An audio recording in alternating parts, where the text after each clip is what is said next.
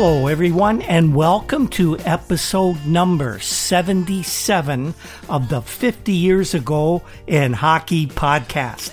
Each week, right here on the Hockey Podcast Network, we take a trip down memory lane back in time and bring you all the hockey news from 50 years ago, exactly as it was reported at the time.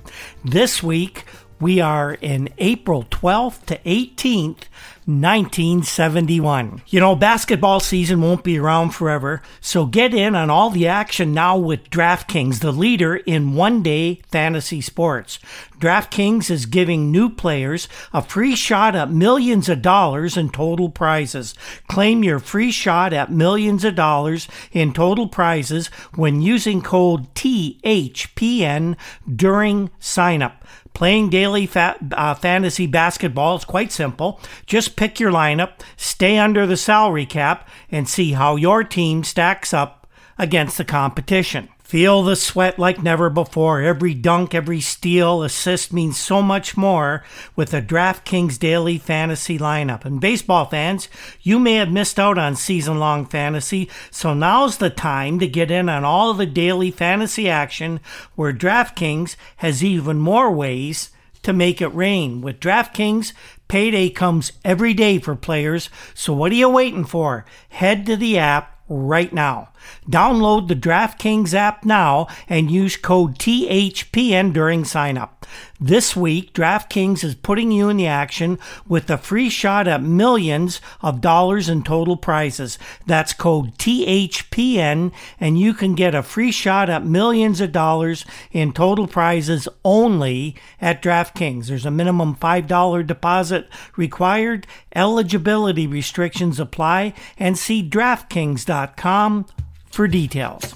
And of course, along with DraftKings, don't forget our other sponsors. Newspapers.com provides us with all the access to the historical files upon which we base our broadcasts. And the Breakwell Brewing Company, located in beautiful downtown Port Colborne, Ontario, producers of some of the finest craft beers in all of Canada.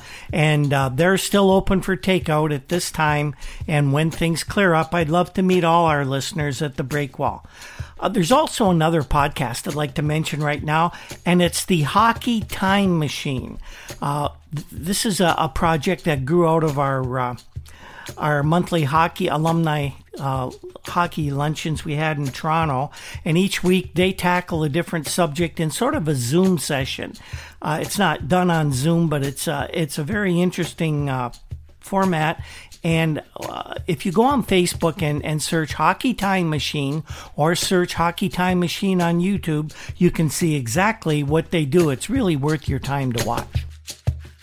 So this week in 1971, we're fully into the Stanley Cup tournament, and we're going to get it all all the stuff we have for you this week because really there's almost too much for one episode here, but we're going to try and get it all in.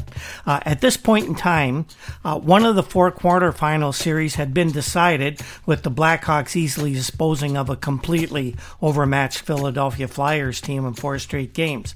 So what we're going to do this week is take a look at the three remaining sets, all of which would be decided by the end of this week. The games were to resume on three fronts on Tuesday evening, so with a brief hiatus in place, uh, there was a little bit of hockey news being reported outside of the actual games being played.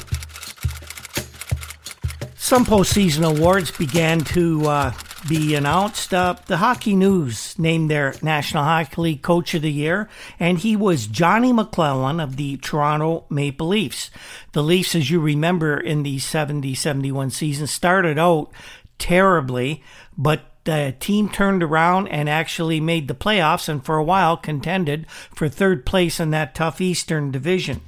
Uh, McLellan was seen as a main architect of the Leafs' change in style and of their uh, return to fundamentals and solid team play, and that's what got them into the playoffs and Johnny McLellan chosen as Coach of the Year.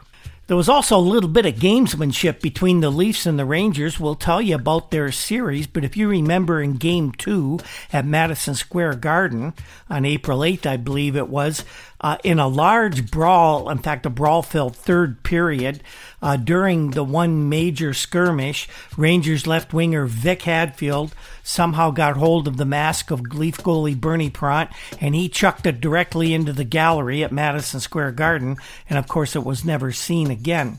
Well, Harold Ballard, the Leafs executive vice president, I guess is what he called himself in those days, he informed the Rangers he would be sending them a bill for $150, which of course would cover the cost of new facial protection for Mr. Parent. Well, over the weekend, Ballard received a bill from Bill Jennings, the president of the New York Rangers, for $175.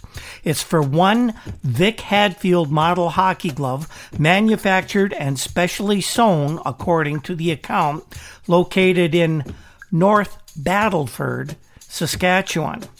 Now, this is just a little bit of game playing. If you if you know anything about the Rangers executives, North Battleford, Saskatchewan, is the home of Rangers general manager Emile Francis. You may have heard about this uh, incident that took place the Sunday before this week came, and this was in a Western Hockey League playoff game in San Diego between the San Diego Gulls and the Portland Buckaroos. Portland employs a rather robust defenseman by the name of Connie Madigan, and Madigan was incensed over calls by referee Dave Newell. So Connie took it upon himself to approach Newell and he punched him directly in the face and knocked them out cold to the extent that Dave was actually unconscious for at least four minutes on the ice before the San Diego trainer revived him with some smelling salts. Here's how the incident was described by San Diego winger Earl Heiskala. He said Madigan was cussing at the referee and Newell put up with it for about a minute, maybe a minute and a half. Then he turned and he told Madigan he was being charged with a misconduct penalty with less than 10 minutes remaining in the game. That meant Madigan was gone for the night. So Madigan faced Newell, and according to coach Jack Evans of the Gulls, he said he hit him with a hell of a punch. Newell went down in a heap. Uh, Madigan finally was escorted off by the linesman, and he's probably going to be gone from organized hockey for quite a while. And there was some awful news out of Toronto this weekend. Although he was wearing a helmet, a 16 year old boy was killed by a puck which struck him in the side of his head while he was warming up for a casual game at Lambton Mills Arena in Toronto. Claudio Romanin of Exeter Street in Toronto collapsed on the ice when the puck hit the side of his head. He was wearing a Cooper Model SK 10 helmet. I had one of those helmets as well. Uh, they were uh, sold at Canadian Tire, Eaton's, all those different stores, and they didn't afford much protection, especially the SK10 model, which was basically the bottom of the line there. Uh, there will be inquest into this. There will be a lot of looking into it, and in fact, within days. Uh, the Canadian Amateur Hockey Association began testing helmets to see just how much uh, protection these uh, helmets afforded young hockey players. So the games began once again in earnest on Tuesday evening in Boston, New York, and St. Louis. The Bruins found themselves in what was really an uncomfortable position of being tied at two games apiece with Canadiens, a circumstance that was totally unforeseen before this series began. The main reason for the stalemate at this time was the play of rookie goalie Ken Dryden, one year removed from a stint with Canada's national team and only two years out of Cornell University. And just to make the whole situation even more unlikely, Dryden was simply a part time player with the American Hockey League Montreal Voyageurs this season as he attended McGill University during the week, working on his law degree, and basically played for the, Vo- the Voyageurs on weekends. This kid had just six games of National Hockey League experience, all during the last couple of weeks of the season when he was called up by the Habs. So even though the series was tied at two, the Bruins, cocky as ever, weren't worried, according to Derek Sanderson. Derek was asked how the uh, Bruins felt going into Game 5, and he said, We're all right now. We're loose. Before Sunday, we had an uptight looseness, if you know what I mean. Everyone went around saying, I'm loose, I'm loose, but they were just saying that. It showed they really weren't loose. Derek says now they're ready to put this thing away. Well, Derek was proven to be correct in the crucial game five, and that's usually the one that tells the tale in a series so often. Uh, and it appeared that the roof had finally uh, caved in on young Dryden, at least if you just looked at the score Wednesday morning when you picked up your paper. The Bruins cruised to a 7 3 demolishment of Montreal at the Garden, but anybody who was at the game knew it was not the rookie Dryden's fault. Dryden faced 56 Boston shots, and he did well to keep the goals against figure in single digits. Most uh, writers and other observers felt that this was the, the bursting of the dam, so to speak, and that the Bruins had finally unleashed their awesome, awesome firepower, and this series would be wrapped up in the sixth game at Montreal Thursday evening. Certainly, uh, a team that was so utterly and thoroughly dominated couldn't come back and force a seventh, could they? Even the unflappable Dryden seemed to be facing up to the inevitable when he spoke to Frank Orr, who was covering the series for the Toronto Star. Ken told Frank, I'm exhausted. To make it even worse, the arena was very, very hot and the ice was bad. Ken's not making excuses here, by the way. If you've ever played a game in the spring in a hot, stuffy rink, for me, uh, the Auden, uh, the Auden Buffalo was the worst. I played there one spring, and that was not before a rink filled with fans. And I couldn't believe how debilitating it was to play under those conditions, rough ice. Uh, I, I, felt I couldn't hardly breathe playing in that. Uh, now, when you add to that that you're facing about 220 shots from the Bruins over the course of a week, you can understand why Ken Dryden felt a little fatigued. So Frank Orr and so many others felt that the Canadiens uh, had no other choice but to come back with the veteran Rogie, Rogie Vachon for Game 6. Everybody figured that. And Game 6 was considered to be a foregone conclusion. And uh, Boston's Eddie Westfall uh, spoke to Tom Fitzgerald of the Boston Globe, and here's what he said about it. Eddie said the thing to do is complete these series as early as possible. It would have been wonderful to do it in four straight. It didn't work out that way though. But six games will be all right. There's no sense risking a seventh game, even though it's always nice to win in front of your own fans, if you have that luxury. The Bruins, of course, were discussing ways to beat Rogie Vachon, who would certainly be in goal for Montreal in the six games. They felt it was unconceivable that Montreal would go with the rookie one more time. But Al McNeil, the coach of the Canadiens, would not reveal his starting goalie when asked on the day between games. So, game six, Thursday night at the Forum, fulfilled at least one of a series of predictions that were all about the same. It was a romp. It was a blowout by the winners. The winners won by five goals, but the crazy part was it was not Boston that won this game.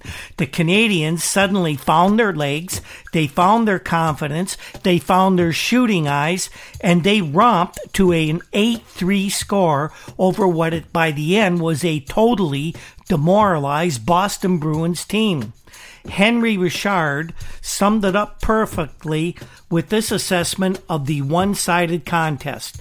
Henry said, We played the game like it should be played. Everybody was skating and everybody was checking. The defense was skating and moving the puck up out of our zone, and we never let up. The pocket rocket, by the way, in this game played a major role as he scored two goals. But here is what's really uh, remarkable about that feat. He was played right wing, filling in for the injured Phil Roberto.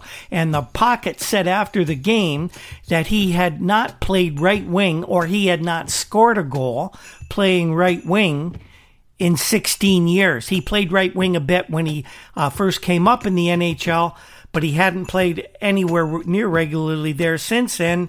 And on this night, 16 years later, He scored a pair to help the Habs to the win. Of course, maybe the Bruins were just in shock right from the beginning when they saw lanky Dryden come out and take his position in front of the Montreal goal instead of Vachon. But this night was different. The Phenom Dryden didn't have to put on an all world performance in order for Montreal to prevail. He actually got supreme support from his mates on this night in the form of eight goals and a 43 to 32 shots on goal advantage, and that's something Habs hadn't been able to do against the Bruins throughout this series. We turn once again to the words of Frank Orr, who provides us with his assessment of how this game turned out. Frank wrote, Haul out those musty old words that perhaps are corny when used in 1971. Pride, tradition, never say die, ability to produce under pressure, and apply them all to Montreal Canadiens, as they did so often in their past glory years of Stanley Cups. The Canadiens hacked their way out of a tight corner at the Forum and now have a shot at the biggest upset in many National Hockey League seasons. So it would all be decided on a Sunday afternoon and a nationally televised in the U.S., that is. It'll be televised across Canada, but that goes without saying. This game would come from the Boston Garden and would be on the CBS television network. Once again, Frank Orr kind of sets the scene for us, and he gives us some words about the coaching of Al McNeil uh, which might be diametrically opposed to what we would hear later on in the playoffs. Frank said that the Montreal Canadiens really don't have a great deal to lose in Boston on Sunday afternoon. Oh, the Canadiens might blow the seventh game of the quarterfinal to the Boston Bruins, but merely being in a seventh game is an accomplishment of considerable magnitude for the rebuilding team and its rookie coach, Al McNeil by winning three games from powerhouse Bruins following a rather inconsistent season, Canadiens regained the respectability they abandoned with last season's playoff miss and this year's midterm coaching change when McNeil replaced Claude Ruel. McNeil's frequent lineup juggles were criticized by Montreal fans and press during the season, mainly because the Canadiens were staggering most of the way. Fortunately for McNeil, results dictate reaction, and his latest line shuffles produced Thursday's 8 3 Montreal victory and earned him genius accolades from the same folks who called him a chump on earlier occasions. So Sunday afternoon arrived. A packed, sweaty Boston Garden had an atmosphere of both anticipation and dread as the climax of one of the most memorable playoff series in many years was about to unfold. We'll let this highlight package with the voice of the legendary Dan Kelly and a few others tell the story.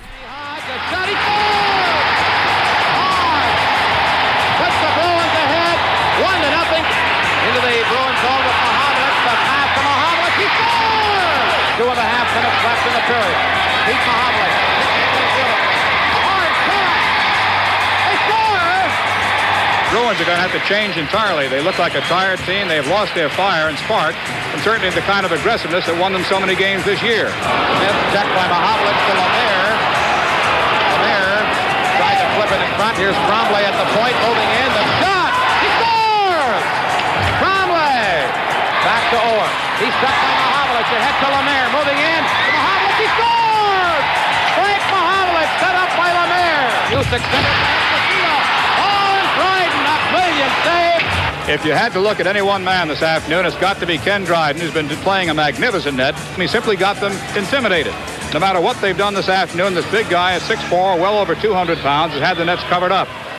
And the Bruins, the defending Stanley Cup champions, are out of it and they line up to congratulate the victorious Montreal Canadiens. I know you're going to have plenty of time to think about it, and people are going to remind you, but you seem to be flat. Everybody seemed to be flat, particularly today when I thought they'd come out banging. I wish I knew the answer, Don, and uh, whatever it was, we would have tried to correct it earlier, but uh, we just didn't play hockey. We didn't skate. Uh, I know we're going to get the, the razzmatazz about being too happy with the season that's gone by, but we're pro professional athletes, and I know damn well that uh, we were being satisfied with the season. There was one guy that stands out in my mind as the reason for the Bruins losing the first round of the playoffs. It has to be Ken Dryden.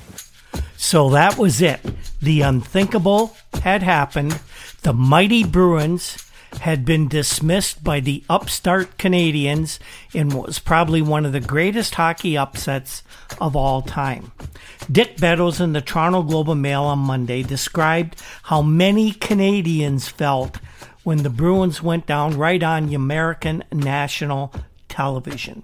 And if you ever watch Dick's short lived TV show on CHCH in Hamilton, you can really just hear his voice in these comments as he said, Okay, Mr. Bandmaster, strike up the Maple Leaf Rag or Alouette. Hit a few bars of Indian Love Call or Frere Jacques. Tell the Mounties to go get their Smokey and the Bear hats cleaned and blocked. Get the moose off the main drag in Etobicoke so we can have a parade. Get out the snowshoes and the huskies and mush on down to the trading post for a pail of rot gut to toast Montreal Canadiens.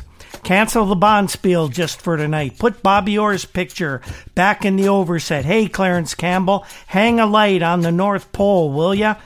Be a Canada, Canada firster. Ring up the fleur de lis beside the maple leaf flag. Let's keep the Canadians in Confederation and waffle anybody who deems otherwise, even the NDP. As for the Bruins at the game's conclusion, they sat there on their bench, basically stunned. Some were physically ill at the thought of having lost. Some sat there and quietly wept. But they all knew they'd been on the wrong side of history and on the wrong side of one of hockey's ever greatest series. Derek Sanderson summed up how he felt once again for the great Frank Orr.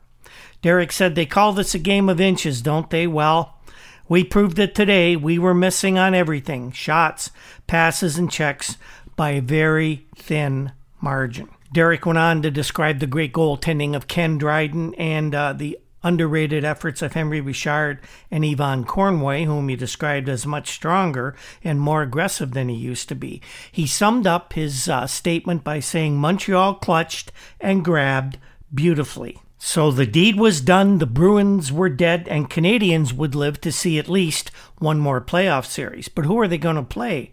Well, let's look at the other two series to get the answer to that. Well, the New York Rangers and Toronto Maple Leafs were tied at two games apiece, just like the Bruins and Canadiens were. But this uh, stalemate was not considered to be as much as a surprise as the Montreal Boston series after four games. Many felt Toronto's goalkeeping would actually allow the Leafs to prevail in the series, or at least give the resurgent, resurgent Torontos a chance to uh, uh, maybe pull off an upset. And to this point, Bernie Parent's fine work between the pipes for Toronto had the Leafs even with the Rangers in the fifth game at Madison Square Garden would, as fifth games are wont to be, would be crucial. Rangers general manager coach Emile Francis felt his team was in pretty good shape despite not being ahead by a game or two. Emile said he had four good reasons to feel good about his team. Those reasons were the goalkeeping of Eddie Giacomin in Sunday night's 4 2 win that tied the series up. Uh, he was happy about the perk up of forward Dave Balon, who broke a 12 game goal famine with a goal in each of the two games in Toronto.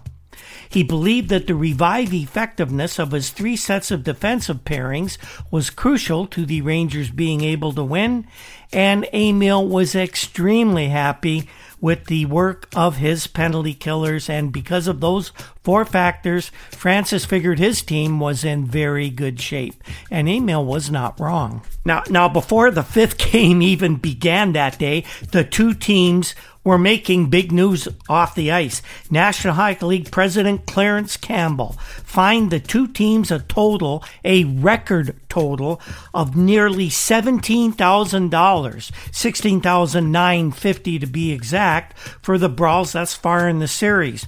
Included in these totals of fines were $5,000 fines levied against each of the two teams as warnings to the owners that all gratuitous violence must stop and must stop right now. Well, Toronto President Stafford Smythe simply said he wasn't going to pay the fine, try and make me, were his words. Uh, and he, as far as he was concerned, he, uh, Clarence Campbell could go to hell. He said fines won't stop the fighting. Nothing like this will stop the fighting. If they want to stop this kind of thing, they're going to have to enforce the rules the right way.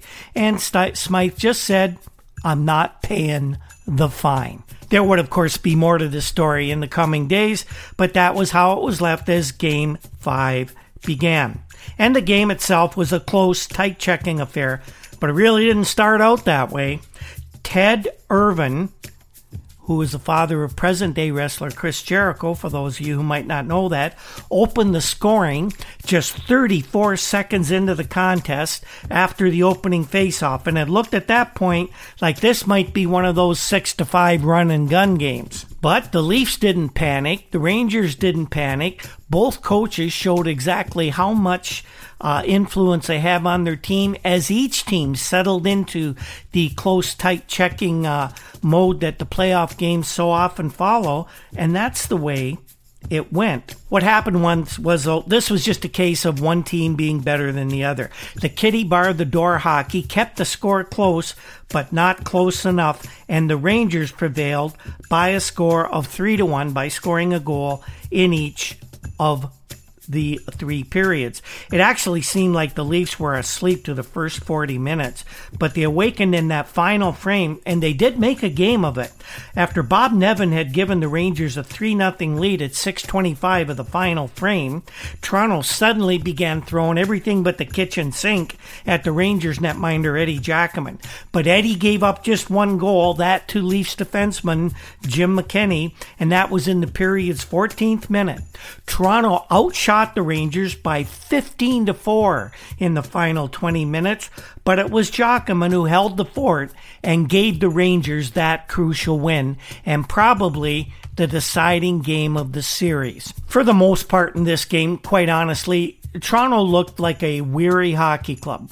And and actually they were lucky to be as close as they were by the third period, and that was thanks only to some miraculous work at times by goalie Bernie Parent in the Leaf Nets. That, of course, sets up Game 6, which would be back at Maple Leaf Gardens in Toronto. Coach Johnny McLellan told anybody who'd listen that his Game 6 man between the pipes was going to be the great veteran Jacques Plante. John was quick to assure reporters that this was in no way a slight or a comment on the work of Bernie Parent at all. Bernie had been nothing short of sensational during this series. But what McLellan was doing, he hoped, was going with a rested, fresher man, and albeit one in his early 40s. The Leaf mentor was also hoping that those eons of playoff experience compiled by Jacques over his Hall of Fame career could somehow lift the Leafs past New York and forth a seventh and deciding game. Well, Game 6 was uh, another typical Stanley Cup playoff contest as they were played in the 60s and 70s, and it was a game in which each team paid special attention to defense, and the results were completely indicative of that. The score was tied after regulation time had expired at only 1 to 1, and this game would have to be settled in sudden death overtime.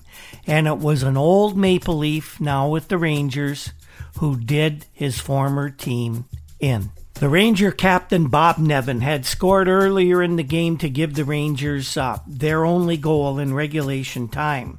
Bob, the Rangers captain, had been acquired from Toronto in 1964 in one of the biggest trades up to that time in Maple Leaf history, where Rangers superstar Andy Bathgate and another fine scorer Don McKenney had gone to the Maple Leafs in exchange for Nevin, Dick Duff, Arnie Brown, Rod Seiling, and a young fella by the name of Bill Collins. There were actually about six other players included in various iterations of this swap at the minor level that a lot of people don't even know about. Uh, and and one of these days we'll get into a bunch of trades and all the machinations that took place in that uh, landmark 1964 deal. But anyway, Bob came to the Rangers in 1964 and shortly thereafter became their captain. The overtime session lasted exactly nine minutes and seven seconds. Nevin got the puck and he broke in over the Maple Leaf blue line with Walter Tkaczuk on a two on one, and Leafs veteran defenseman Bobby Baun was the only man back for the Leafs. Now, Baun played this two on one break in textbook fashion exactly as they draw it up on the blackboards in the dressing room and show you how to do it in practice. Baun stayed in the middle, taking the passing play away from Nevin. But Nevin didn't act like he saw that, and he kept looking at Tkaczuk as if he was going to try and float a pass over to the Ranger center who was streaking in at Jacques Plante in the Maple Leaf goal. But at the last minute, Baun with it, or Nevin with his head up saw an opening and fired a low wrist shot barely off the ice past Plante and into the far corner of the goal, and the issue was decided once and for all. The Rangers had won the series. That goal for Bob Nevin, by the way, was uh, a, a quite significant goal for Bob personally. It was his fifth of this playoff series. And that seemed that he, he now shed the rather unfair reputation hung on him by the fickle New York fans that he's not a playoff performer. Bob Nevin was a star, a true star, and a true leader in this series.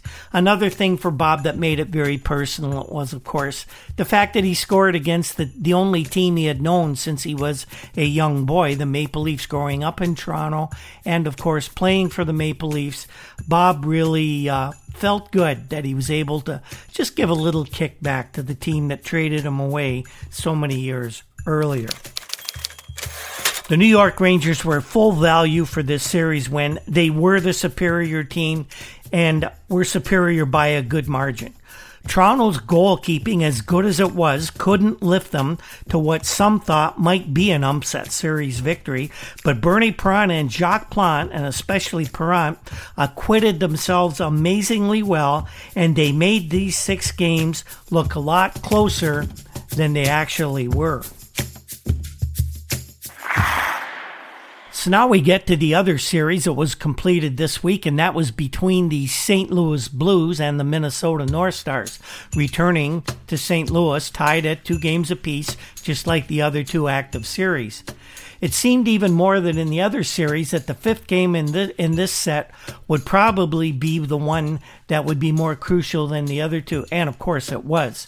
Going into game five, it had become abundantly clear that this was not the same St. Louis crew that represented the Western Division in the Stanley Cup Finals in each of that division's first three seasons. Even general manager and once again coach Scotty Bowman didn't communicate any confidence when they, he spoke with reporters about his team chances after losing game four. Scotty said, We still have home ice advantage for the fifth game, and that's some consolation. Some consolation. That's hardly the words of a man convinced the team can prevail as it had in the past. Scotty told Wally Post of the St. Louis Post Dispatch that there wasn't a lot to choose between the two clubs. He said, It's imperative we win at home and keep the edge. The pressure was on us in the first game and even more so in the second. We can't afford to make any mistakes in this game, Scotty being maybe a little prophetic with those words. Well, as it turned out, Game 5 was a contest. The Blues should have won, but they didn't. They outshot the North Stars by a margin of 36 to 22, including 16 to 9 in the middle stanza, but they came up short on the scoreboard as the North Stars eked out a 4 3 win right in St. Louis before all of those nearly 18,000 rabid fans. It was Lou Nanne who provided the game winner with his first career playoff goal with less than four minutes remaining in regulation time.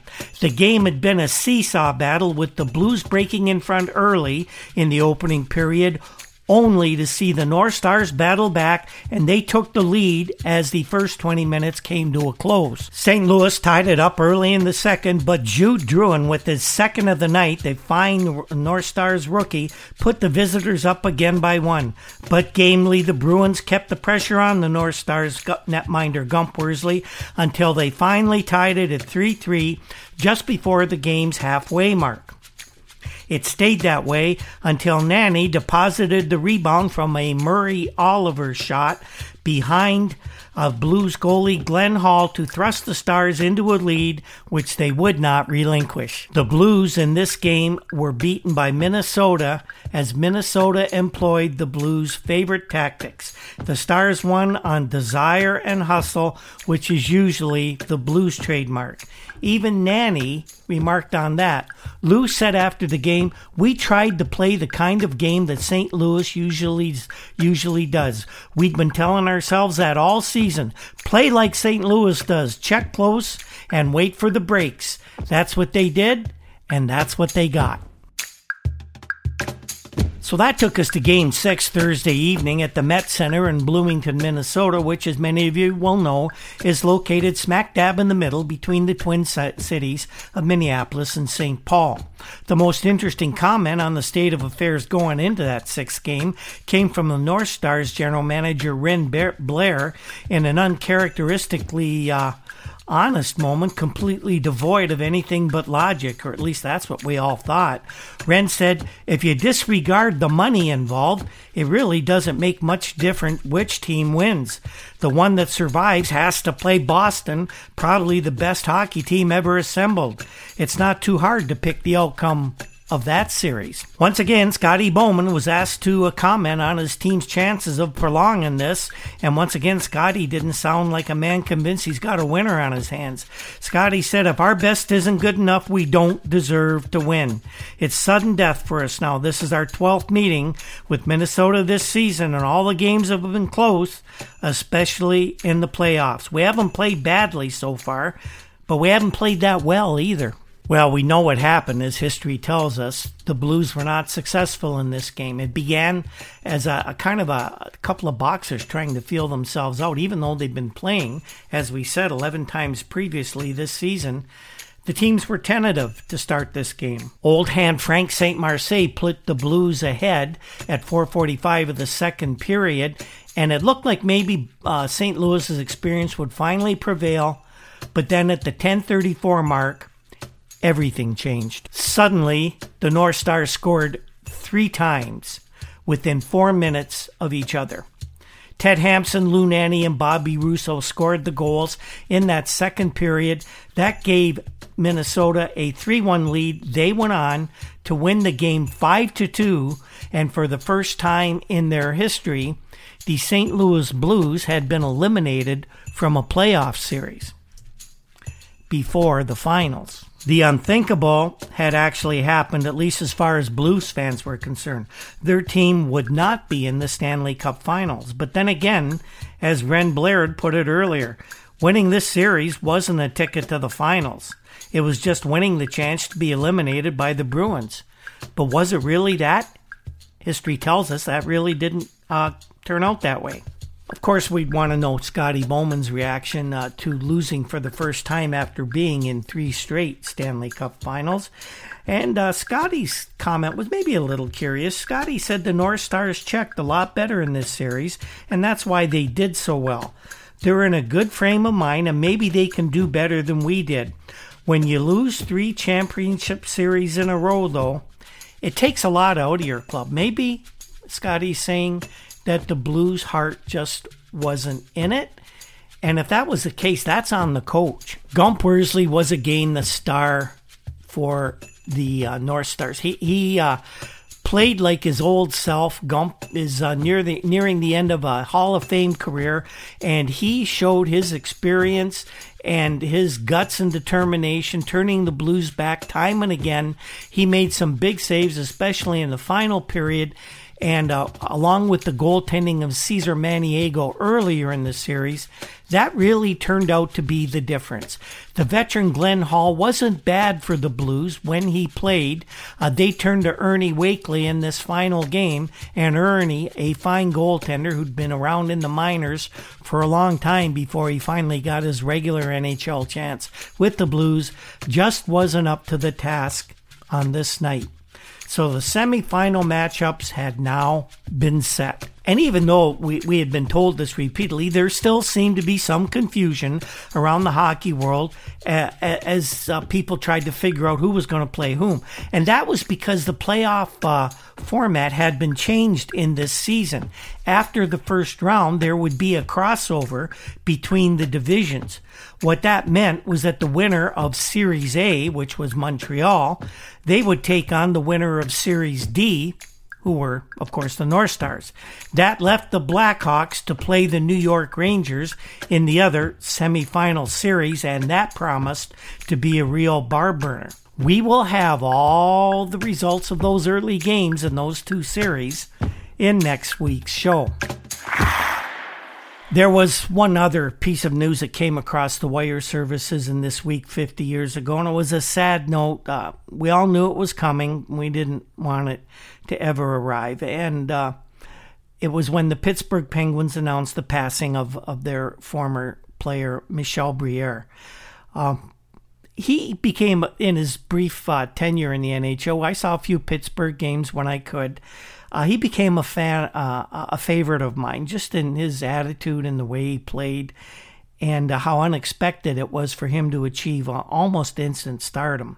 Roy McHugh, the sports editor of the Pittsburgh Press, penned this tribute to Michel, and we'd like to leave it with you uh, right now.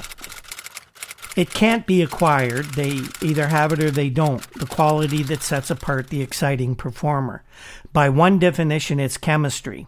Exactly the right mixture of talent, style, and competitive spirit. Quoting the same authority, some players make it strictly because of their competence.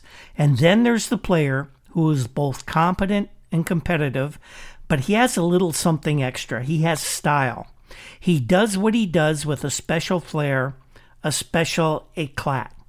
He is the type of guy who draws standing room only crowds because they know he will make things hum. Michel Briere was such an athlete. Red Kelly first saw Briere at the Penguins training camp in September of 1969.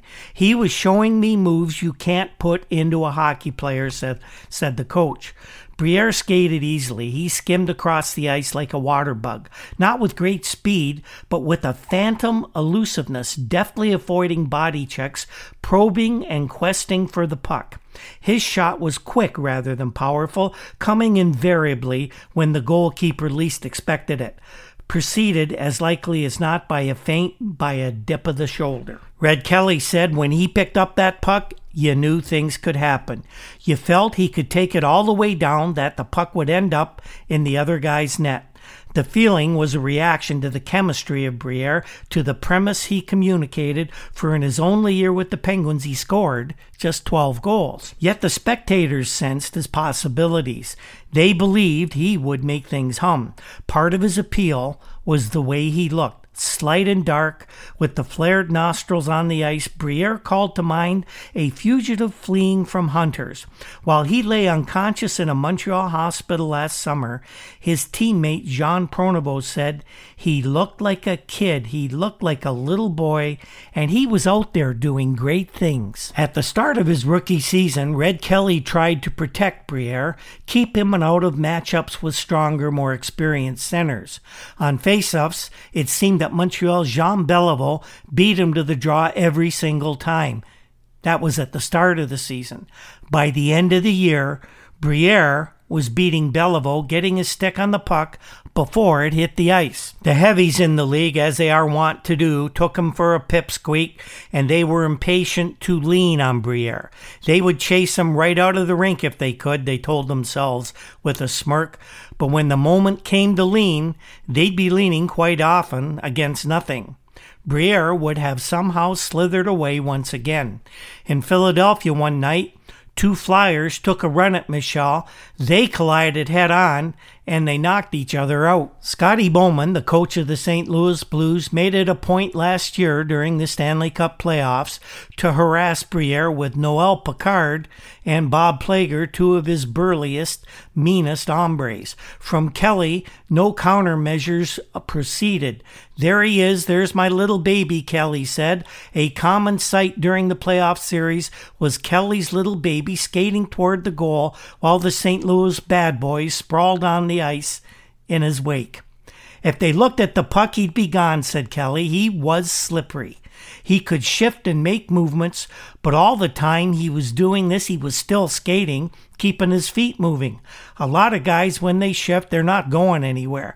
Mike kept on skating, kept his feet moving at the same rate of speed. That would be a trait seen in many superstars over the years, right up to the present day in 2021. Now, Roy McHugh writes, Michel is dead at 21. On trips to Montreal last season, Kelly would visit Briere. It made you feel kind of bad, Red said. You'd walk in, you'd sit down, you'd take hold of his hand. He'd turn his head toward you and his eyes would open, but just staring. He couldn't talk. I was always optimistic, but the last time I saw him, and Red's voice trailed away after saying that. Michel Briere had been only clinically alive since the night 11 months ago when his burnt orange sports car missed a curve on a road in Upper Quebec. That life departed this week, a particular magic blend of talent, style, and competitive spirit is gone forever.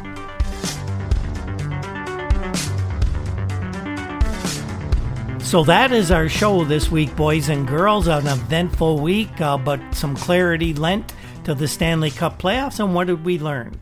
Well, we learned one thing for sure. There's a reason they play the games on the ice and not on paper, or the Montreal Canadiens wouldn't be going to the next round, and the Boston Bruins would be probably making their way toward the Stanley Cup final. We learned, or rather, we had knowledge reaffirmed once again, that goalkeeping is often the most important factor in a Stanley Cup playoff hockey. Ken Dryden taught us that in the series against the Bruins, and Gump Worsley certainly shut the door on the Blues. And we learned of the passing of Michel Briere, a fighter according to all who knew him, right to the very end. Well, next week's show, we'll get right back to the Stanley Cup playoffs as uh, with the semifinals get underway with the Canadiens playing the North Stars and what should be a barn burner of a series, the Blackhawks will face the Rangers. Uh, we're going to hear a little bit as well about the mess that is the Pittsburgh Penguins front office. Uh, hate to see Pittsburgh in the news for these negative things, but that's how that franchise uh, things were going for them 50 years ago. And we're also going to uh, give a little bit of some of the post-mortem examinations conducted by various writers on the Boston Bruins after they uh, slid to a rather untimely death against the Canadiens. All next week, a pretty busy week we have lined up for you. The 50 Years Ago in Hockey podcast is produced by Andy Cole. I can't thank Andy enough for everything he does to put this thing together every week. Andy's a true media professional. He is in the business of putting podcasts together. And if you're interested in something like this, get a hold of me and I'll hook you guys up. Our uh, intro and exit music comes to us from the very popular Juno nominated Toronto indie rock group, the Rural Alberta Advantage. Other music uh, effects and uh, special effects, they're done by Andy Cole as well. Some of the music you hear in the background, Andy actually uh, crafts that himself. Our research comes from files found by all the fine publica- publications at newspapers, Com, and we also get them from the Toronto Star and the Toronto Globe and Mail. You can find us on Twitter at, at Hockey 50 Years, on Facebook under the 50 Years Ago in Hockey banner. We have a WordPress site at hockey50yearsago.com, and you can download us wherever your favorite hockey podcasts are found, and of course, listen to us on the Hockey Podcast Network. Join us again next time as we cover the 1971 Stanley Cup playoffs. And on that note, we will see you again soon.